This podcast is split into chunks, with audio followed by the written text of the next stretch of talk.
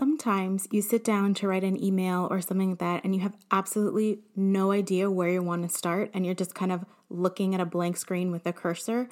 Sometimes our students can feel like that when problem solving if they're just really not sure about the context, not really sure how to approach the problem. So, using worked examples or worked out examples is an amazing way to help your kids figure out different strategies or discuss different strategies for solving problems in a low pressure way because they don't actually have to solve the problem. They're just looking at problems that have already been worked out and f- trying to analyze and figure out what is going on. So, in this episode today, I'm going to share with you some different types of worked out examples you might want to use for your next problem solving session.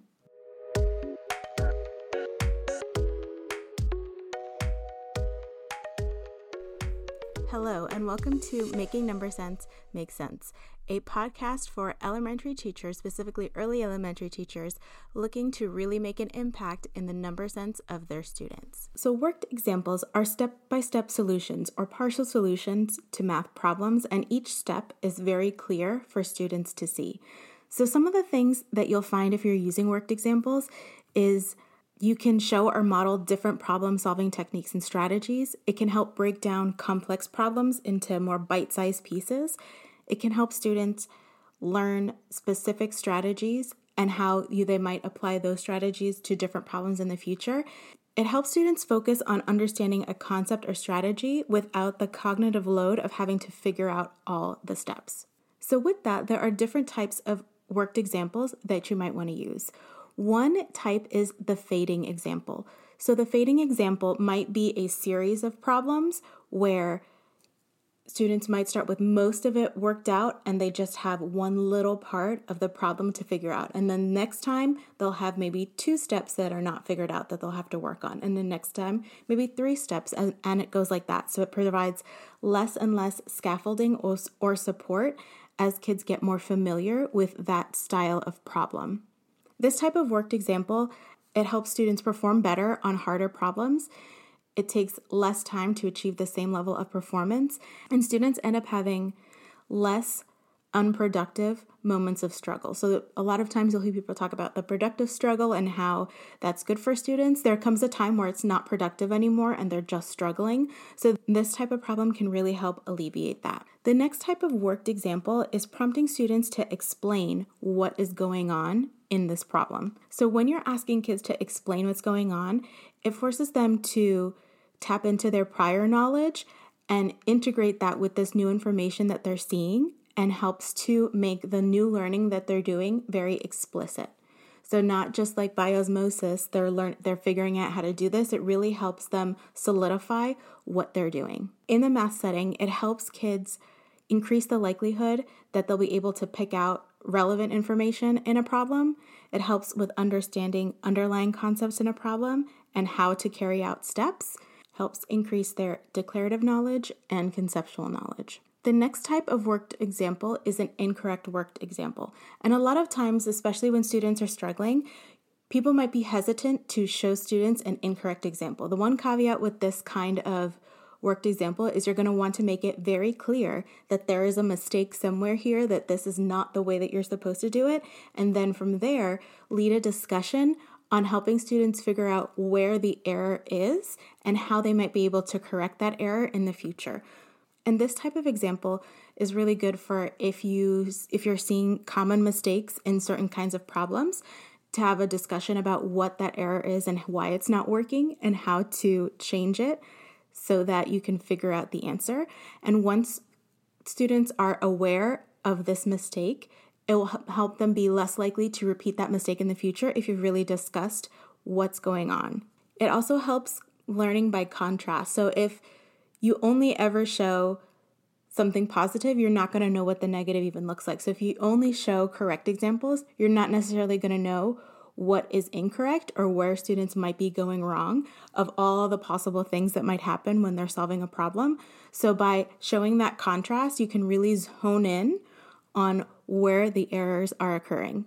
And just like in the previous one, where why explaining something does work can help you understand, also explaining why something does not work can also help you understand.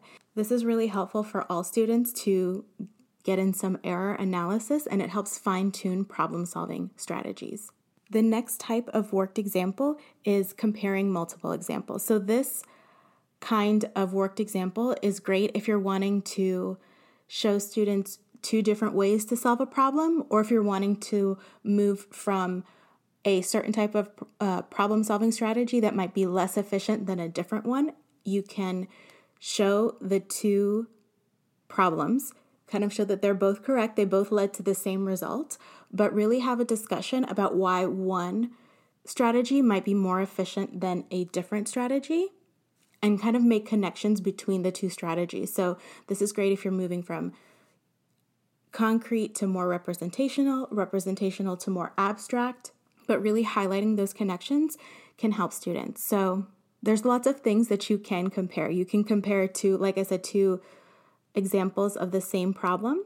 You can compare two correct solutions to two separate type of problems that might have an underlying similar concept and also compare a correct and an incorrect solution to the same problem. Again, kind of like the previous one with error analysis to figure out what's going on and where the error might be. When comparing two solutions to the same problem, it can help students determine, it can help students kind of think about which strategy is better in the sense that it will work for them, it makes the most sense to them. It can lead to flexibility in choosing the best strategy for a specific type of problem. So maybe in one kind of problem, this strategy works, but in this kind of problem, I might not want to do the exact same thing I just did. It kind of broadens their repertoire of strategies to choose from when problem solving. To get the most out of this kind of worked example, it can be helpful for students to have a certain threshold of prior knowledge to really benefit. So if you're comparing a concrete and representational and students are not yet ready for that representational, it might not be the best time to use this kind of strategy. But if you feel like your students are successful in solving problems concretely, that might be the time where they're ready to move on to more representational. And that's when this kind of strategy can really be helpful. So, which type do you choose? It really depends on your goal.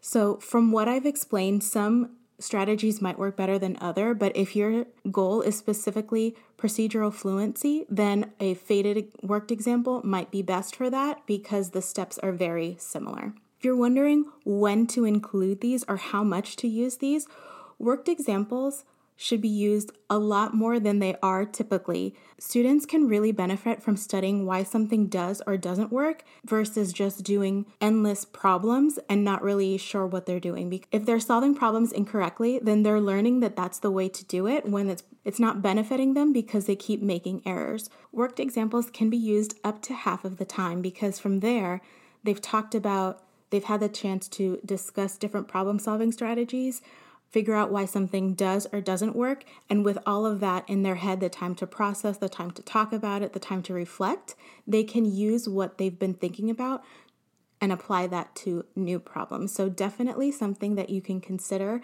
adding to your classroom. So, I guess to tie it up with a little bow, using worked examples helps students develop a deep understanding of why something works instead of just procedures or algorithms and not really connecting it to prior knowledge or the ability to apply what they've learned to future problems. Students can learn a lot from mistakes. You know, if you're cooking and you're cooking with oil and it splatters on you, you're gonna know next time you cook with oil to step back a little bit because you're not trying to get burned again. So, again, learning from mistakes, you're like, ooh, that didn't work. And if you can talk about why it didn't work in a judgment free way, then that's really helpful. I would stay away from holding up a certain student's example and say, like, this is an error that so and so made. You're not going to want to do that. You can even present it as, like, ooh, can, you, can we figure out what the mistake is in this problem?